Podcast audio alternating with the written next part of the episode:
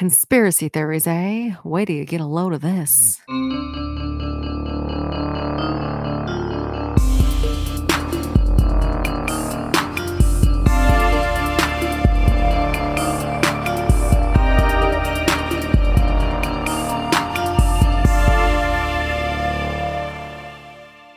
Hello, and welcome to Cracked Sisters Conspiracies. We're a podcast that covers conspiracy theories, mysteries, and all of our spooky shit. My name's Jackie, And I'm Cassandra.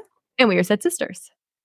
Your nails look really good. Thank you. I love them so much. It's been so long since you've had them. I know. I've stabbed myself eight trillion times. How is it wiping your nether regions? It's fine. I thought it would be more difficult. I was very nervous.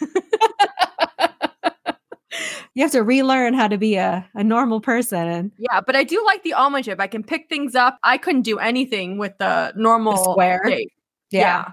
A hundred percent. It does not work. I would like to get my nails done again, but it's expensive and it takes is. time.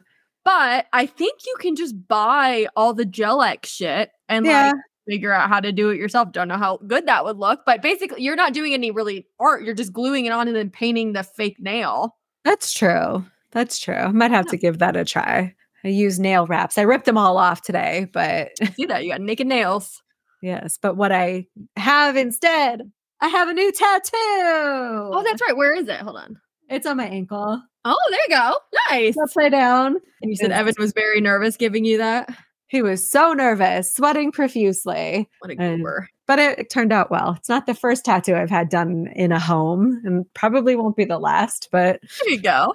yeah, I know I wanted him to give you and me one, but it just never came to fruition. We'll get there. We'll get there. He had to to break the ice and I think he was regretting it immediately. He like traced the design 10 different times over the course of multiple hours before he felt ready to go. But Is that from a TV show or something? it's from Aggretsuko. Yeah. I say it looks so familiar. That's why. It's from our Japanese anime. We'll have And- to post a picture of it on Patreon. Oh, yes, yes. But I figured in anticipation of the trip to Japan I am planning for 2025. by the told me this. way, it- this just came about, but I I'm want to go to Japan okay. You got six grand to contribute? at some point.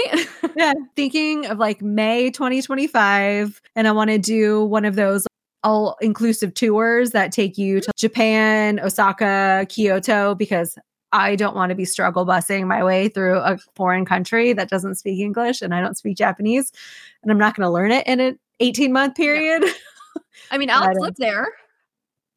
oh my God. I bet he was loved. The, the I, I wonder how tall they think he was. He was probably like the tallest person there. probably any white person above five foot is a giant, uh, from what I've you gathered. considered a goddess. I, Look at I you. know. But yeah, so that's the plan. Budgeting 20 grand for that. First Yeah, step, keep me posted. That sounds good. got to get a passport first. I already have one. I know. I don't. So neither of It's very easy. I can walk you through the steps. I'm banned from the library I got it from, but I can walk you through it. Okay, good to know. But yeah, so that's other than your departure and you moving and it's really gainfully going on. It feels weird. It is weird. I know. You'll I just set up my home gym, if you will. Oh, okay. It's it's minimal because I texted our realtor. I'm like, hey, when's the gym supposed to be built? And he goes, oh, short, two to four years. Cool. yeah, no time at all. So you got to do something in the interim. I'm looking forward to seeing your new place when we come visit next month. I know, I'm excited. Yeah. Anywho, okay. Well, this is our first Zoom across the the state, so we'll see how. Technically, we've done Zoom before, but it was across the town that we lived in. It was a mile and a half away. this seems to be working just fine. Yeah, but what is your topic today? I feel so out of sync and just off kilter. So we'll have So to. my topic today uh is the Patty Hearst kidnapping. Mm, that's right. I remember. I was like, "Oh, she's in Crybaby," and it was a whole thing. Yeah. And you still don't. I did know she was in Crybaby due to my notes, but yeah, that's as far I- okay. I did start to watch Donnie Brasco last night, oh, great movie. and then I fell asleep. But it was Oh. good up until I fell asleep. Okay. Well, good. No, I'm I'm looking forward to her story and I keep forgetting what the term is when you're like you fall in love. syndrome. Thank you. We'll Yes. talk about that later. Yes. So tell us about Patty Hearst.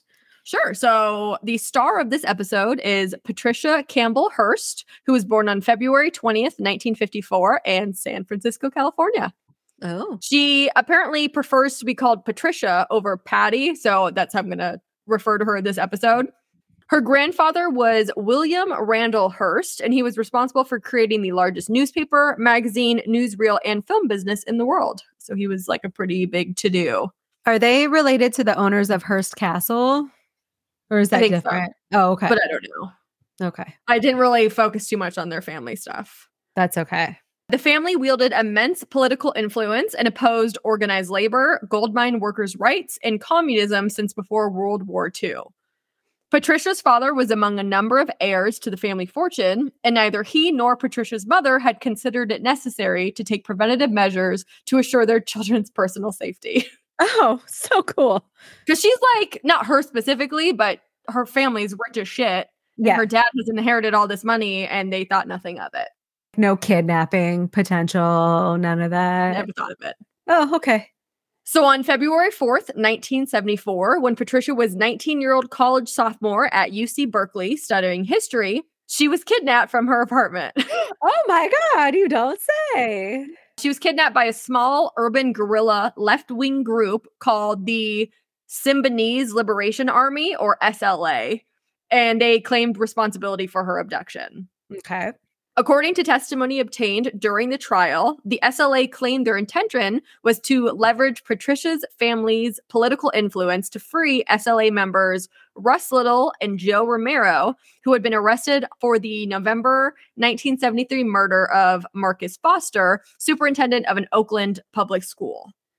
So they're like, hey, this bitch has money. We want to free our boys. We're going to kidnap her and then try to work out a deal.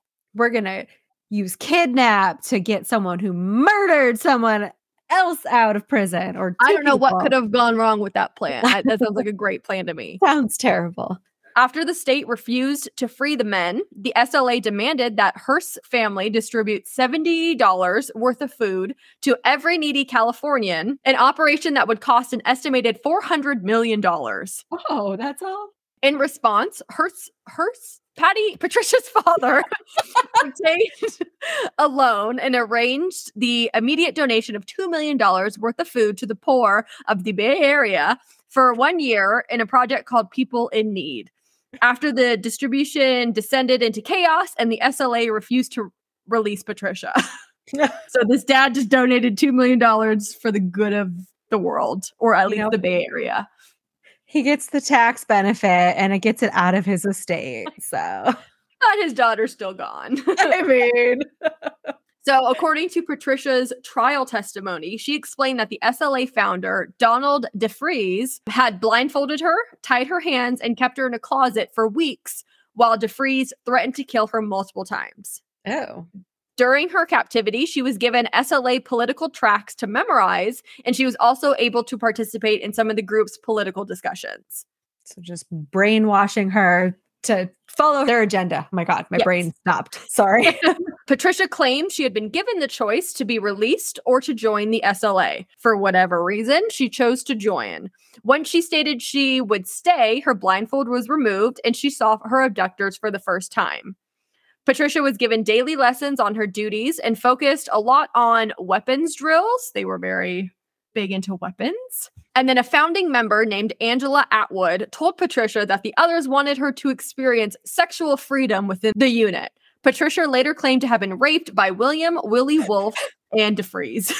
oh, well, doesn't sound like a whole lot of freedom to me. On April 3rd, 1974, two months after she had been abducted, Patricia announced on an audio tape released to the media that she had joined the SLA and adopted the name Tanya, a tribute to it's T A N I A. Oh, uh, Yeah. find like a phonetic. So we're going to say Tanya. Sorry, sure. that's wrong. Tribute to Haydée Tamara Bunke Bider, who was an East German Marxist revolutionary who played a role in the Cuban intelligence operations and the Cuban Revolution. On April 15th, 1974, Patricia was recorded on surveillance video wielding an M1 carbine while robbing the Sunset District branch of Hibernia Bank in San Francisco. Fairly certain. I've seen a clip of that. Like she has like a beret on and yeah. They will post it on Patreon. Okay. Patricia identified herself under her pseudonym Tanya, and she yelled, I'm Tanya, up, up, and against the wall, motherfuckers. I think it's very funny. That is. Two men entered the bank while the robbery was occurring and were shot and wounded by the SLA. On May 16th, 1974, Patricia was awaiting in a nearby van while SLA member William Harris and his wife Emily Harris entered Mel's sporting goods store in Inglewood, California. The owner watched William Harris steal some items and he followed after William. While outside the store, the manager attempted to detain William, which led to a small scuffle during which a gun fell out of William's waistband. Patricia then discharged an entire magazine of an automatic carbine into the overhead storefront, causing the manager to dive behind a lamppost. He tried to shoot back, but Patricia began aiming closer and closer at him. So she was intentionally not hitting him, but she's trying to get him to let William and Emily go. That just escalated very quickly though. It gets worse. William, his oh. wife Emily, and Patricia then hijacked two cars and took the store owner captive. Oh, poor guy. While driving around with their now hostage, the LAPD surrounded the SLA's main base location in Los Angeles. There were six SLA members inside of the hideout, including DeFreeze. There was a police shootout, and some of the members died from gunfire. The shootout then caused a fire in which other members were killed. And then DeFreeze had committed suicide by shooting himself in the head. Oh my god. At the time, it was unknown if Patricia and the Harris couple had been at or died in the hideout. And when it was confirmed they were still on the run, warrants were issued for all three. The store owner eventually was released and he said, Oh, she was so nice. Patricia was like, I wanted to do what she said, kind of thing. Okay. It was something to the effect of like he was surprised by how nice she was. And he didn't really I mean, never mind the fact that she was like holding him hostage and shot up the front of a store, but you like, know, she was so very nice. I think was one of the words that were used. Okay. Patricia was accused of making two explosive devices and using them to thankfully unsuccessfully attempts uh, to kill police officers in August of 1975 when one of the devices had failed to detonate. So one did go off, the other didn't, but thankfully she did not kill the officer she was attempting to to murder. Oh, good. On April 21st, 1975, the SLA did an armed robbery of Crocker National Bank in Carmichael, California. Emily Harris, who I mentioned earlier, had participated in the robbery, and she killed 42 year old mother of four, Myrna Opsahl, when she accidentally fired her shotgun. Oh, So- okay. Emily Harris was down for the cause, but didn't know to keep her finger off the trigger, and she accidentally killed this mother of four who was just making a bank deposit. Oh no. Patricia, I know. Patricia was the getaway driver, and in California, the getaway driver is also on hook for the felony murder charges. That's like a Oh, big. A lot of people don't know that. So even if you just were the getaway driver, you just were the lookout. If someone dies in the commission of a felony, everyone's charged, including you. okay. That is good to know. Not that I have any plans of driving the Still be getaway, vehicle. You might as well just fucking do the whole robbery at that point. That's true. On September 18th, 1975, Patricia was arrested with fellow member Wendy Yoshimura in her San Francisco apartment by San Francisco PD and the FBI. While being booked into jail, she listed her occupation as urban guerrilla and she asked her attorney to relay the following message quote tell everyone that i'm smiling that i feel free and strong and i send my greetings and love to all the sisters and brothers out there end quote Crazy person. a little bit. So now we're going to talk about the trial. The trial began on January 15th, 1976. Patricia's lawyer originally was F. Lee Bailey. The prosecutor was James L. Browning Jr., and the judge was Oliver Jesse Carter. Patricia's first lawyer, Terrence Hanlon, I misspoke a second ago. His defense strategy was involuntary intoxication. He was claiming that the SLA had given her drugs that affected her judgment and recollection, which is why she was because this is the trial for the robbery, not all the other charges that were added on to her. All right. Her first lawyer, Hanlon, did not want to go with the brainwashing defense since it had never been done before and technically it was not considered a legal defense. Yeah, that's a risky move. Patricia's second lawyer and the one who stayed with her throughout the trial, Bailey, decided to go with a coercion duress defense because that was as close as he could legally get to a brainwashing offense that would still be appropriate. Uh, that one would seem more plausible on the surface than the involuntary intoxication. Yeah. And there's no proof that she was given drugs, not even Yeah. by her account that I've seen. So that's kind of dumb, which But is the fact probably that why she she didn't go with him. Yeah, but the fact that she was kidnapped and then was reacting, she's in a stressful situation. She is acting under duress. I could totally see that. Uh-huh. After Patricia's arrest, she was seen by psychologist Margaret Stinger. Patricia had dropped 87 pounds and her IQ had dropped from 130 to 112. She also had huge gaps in her memory regarding her pre Tanya life, and she was smoking heavily and having nightmares. Okay, maybe there were some drugs involved. I don't know. Well, it doesn't say what she was smoking. Just that she smoked heavily. Yeah. During her trial, Judge Carter ruled that Patricia's taped and written statements after the bank robbery, while she was a fugitive with SLA members, were voluntary.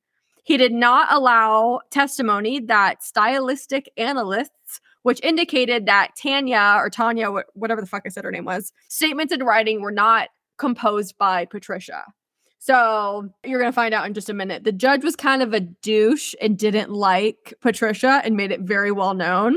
And he would allow evidence for the prosecution, but deny her evidence in her defense.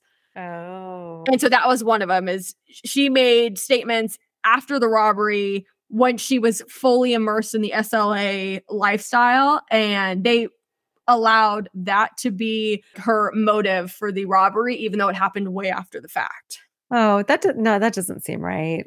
Judge Carter allowed the prosecution to introduce statements and actions Patricia had made long after the robbery as evidence of her state of mind at the time of the robbery. Judge Carter also allowed into evidence a recording made by jail authorities of a friend's visit with Patricia in which she used profanities and spoke of her radical and feminist beliefs. So, again, nothing that has to do with the robbery, just the judge doesn't like that she's part of this and There's- is deciding to punish her for it.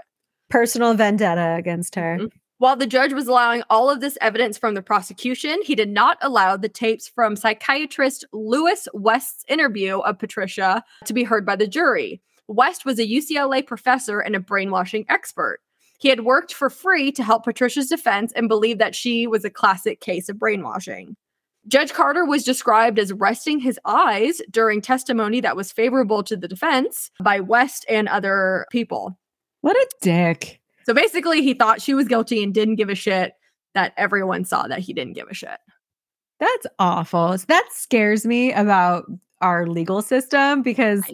It's not just the jury you have to be concerned about, it's all the other characters. And oh, God. But if she had a better lawyer, he would have asked the judge to recuse himself or done more than he would have been on it. Yeah. But Yeah. st- oh, God. Patricia testified that the SLA had demanded she appear enthusiastic during the robbery and warned that she would pay with her life for any mistakes. Her defense attorney Bailey provided photographs showing that the SLA members, including Camilla Hall, had pointed guns at Patricia's head during the robbery. Patricia also testified that she had participated in the sporting goods store shooting and kidnapping because she had been instructed throughout her captivity on what to do in an emergency. Bless you. That was a big yawn. Sorry. Oh, that's okay. She said that one class in particular had a situation similar to the store manager's detention of the Harrises. Patricia testified that, quote, when it happened, I didn't even think. I just did it. And if I had not done it and they were able to get away, they would have killed me, end quote. So during her conditioning and training during her months in the SLA, she was put through these scenarios. And she said that one of them was very similar. So that's why she got the gun and started Oh. shooting above the store because otherwise they would have killed her. That's what they taught her and trained her. Okay. Like I mentioned previously, Judge Carter had not allowed the testimony of brainwashing expert Louis West, but he did, however, allow the prosecution's neurology expert Harry Kozol's testimony. Kozol said Patricia had been a rebel in search of a cause and that her participation in the robbery had been an act of free will. The prosecution also had psychiatrist Joel Fort testify. Prosecutor Browning Jr. had asked Fort if Patricia had been in fear of death or great bodily injury during the robbery, to which he answered no. Bailey objected, and Fort continued by saying that Patricia was immoral, that she had voluntarily had sex with Wolfe and DeFreeze, both of which, you know, Patricia has denied and stated she was raped. Right.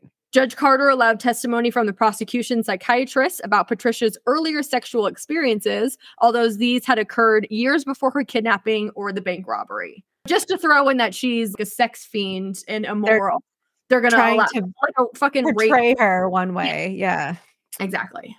Defense attorney Bailey was criticized by his decision to put Patricia on the stand, but then have her plead the fifth on almost all of her questions. What is Patricia- the point then? It really is done. Patricia Sorry. also had made poor impressions on the jury, and they described her as being lethargic, many think due to the jail drugging her. Bailey defended his decisions and accused Judge Carter of going back on certain agreements. He claimed that Judge Carter had originally agreed that Patricia had Fifth Amendment privileges and that the jury would not be present during some of her testimony or that they would be instructed not to draw inferences, but Judge Carter later changed his mind. So he's saying, yeah, it looks bad now, but I had an agreement with the judge, which is why I put her on the stand, and the judge went back on it so she looks like a fucking asshole. Patricia had testified that Wolfe raped her.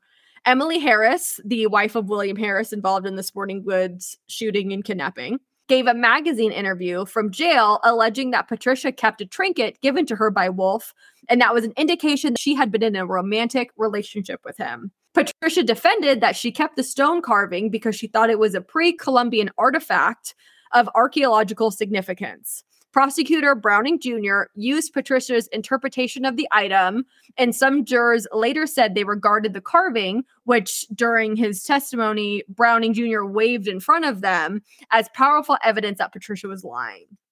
I hate all of these people involved. Right. Sometimes I really fucking hate courts. In his closing argument, prosecutor Browning Jr. suggested that Patricia had taken part in the bank robbery without coercion. He also suggested to the jury that since the female SLA members were feminists, they would not have allowed Patricia to be raped.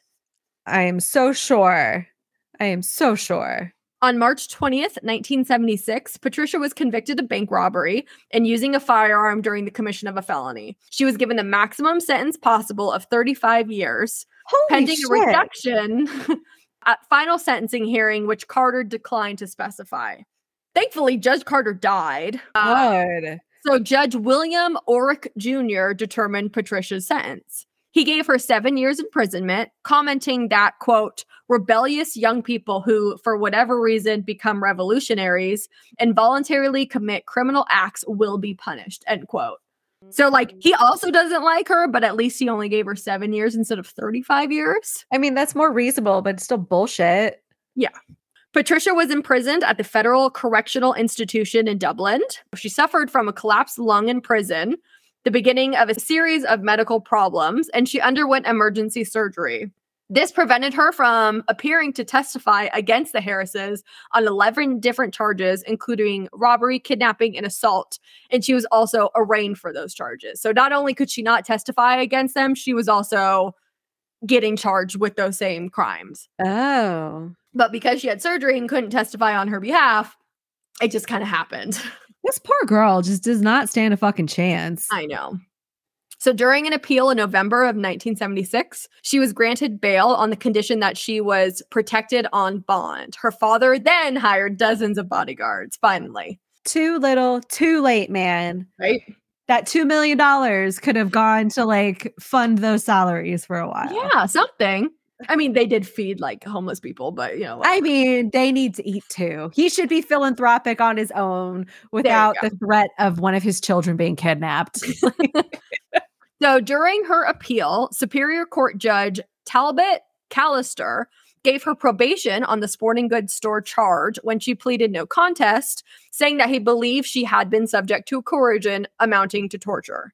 Patricia's bail was then revoked in May of 1978 when all her appeals failed and the Supreme Court declined to hear her case. The prison took no special security measures for her safety until she found a dead rat in her bunk on the day when William and Emily Harris were arraigned for her abduction. The Harrises were convicted on the simple kidnapping charge as opposed to the more serious kidnapping for ransom or kidnapping with bodily injury, and they were released after serving a total of eight years each. So she's getting the shaft of this fucking ordeal, and these people that are like actual criminals are just getting the bare minimum.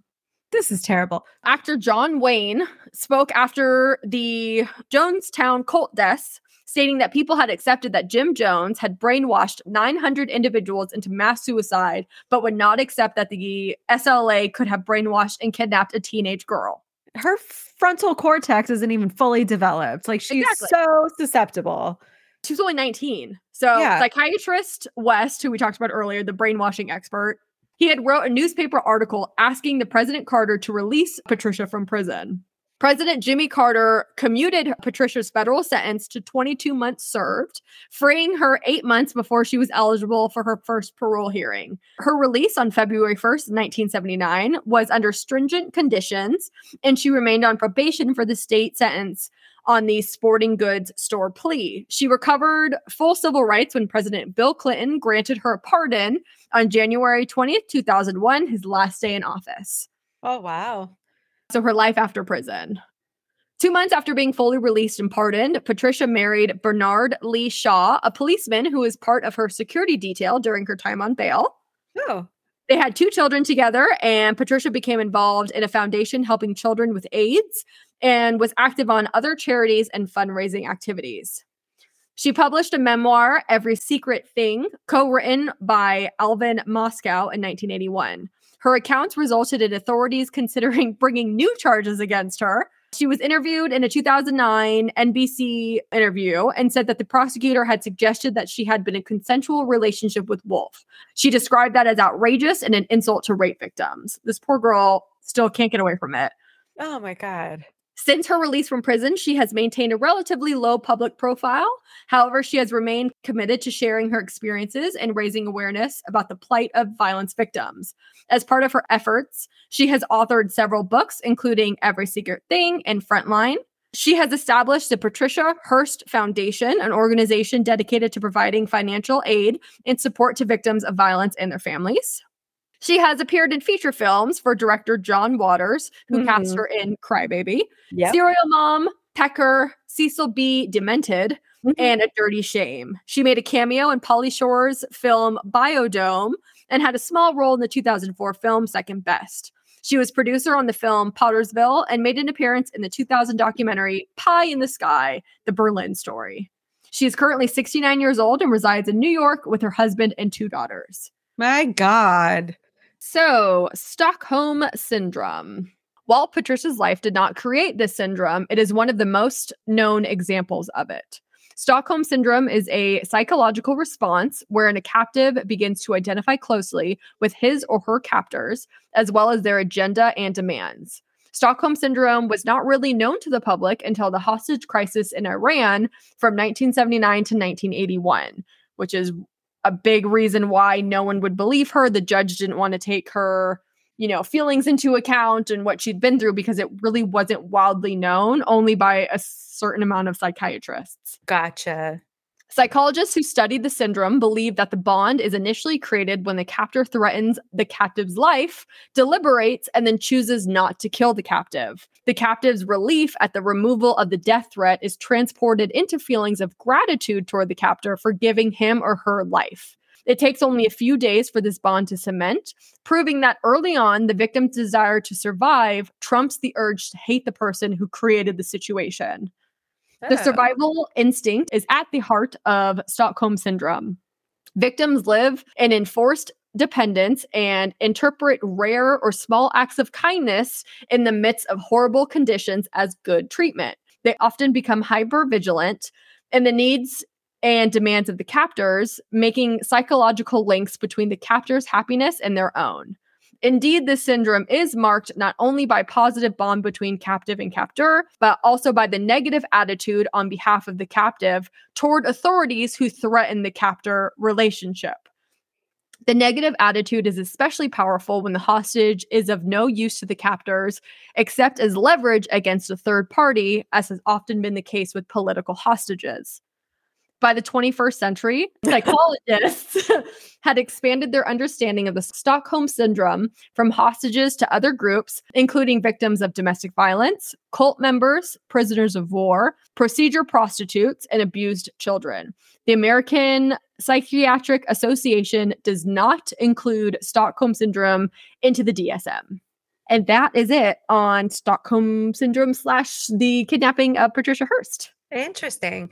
I had just finished reading a book when we had driven to Legoland. I, I read it on the way down, and it was essentially a Stockholm kind of story Oh, Okay. where, yeah, it's like this guy had kidnapped this woman and ended up keeping her in a shed for like five years. But then she, over time, had begun to anticipate his visits, his needs. And then once Mhm. there was the threat of him not viewing her as being special or needed anymore because his interests were going towards someone else, like she Mhm. was threatened by this potential other person. And I'm like, ma'am, you have been locked to a radiator for five years in a shed. Like, I know it's so crazy how your mind will just so quickly change everything you've ever thought or been conditioned to think to make survival the most possible outcome.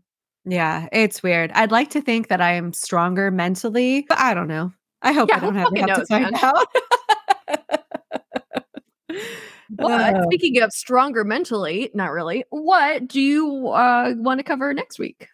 I had thought about something earlier. I had forgotten what the the other topic I had wanted to do was and I I made the mistake of not making a note in my phone immediately and then the thought was gone forever because I can't remember anything. So, we're just going to look at our list here and see if anything strikes my fancy. Oh, yeah, I did have Gaydar and Canada marked down a couple of times. I think okay, I I mentioned vaguely that. remember that. Okay, so I might do that one. Let's see if there's anything else. We already did reincarnation. You know what? We're gonna go with Gaydar. Let- There you go. That sounds interesting. that sounds terrible for I don't know. humankind. I know. Okay, cool. So I'll do that. Um, I will be actually prepared. Oh yeah, you were terrible last week. That's right. That was god awful.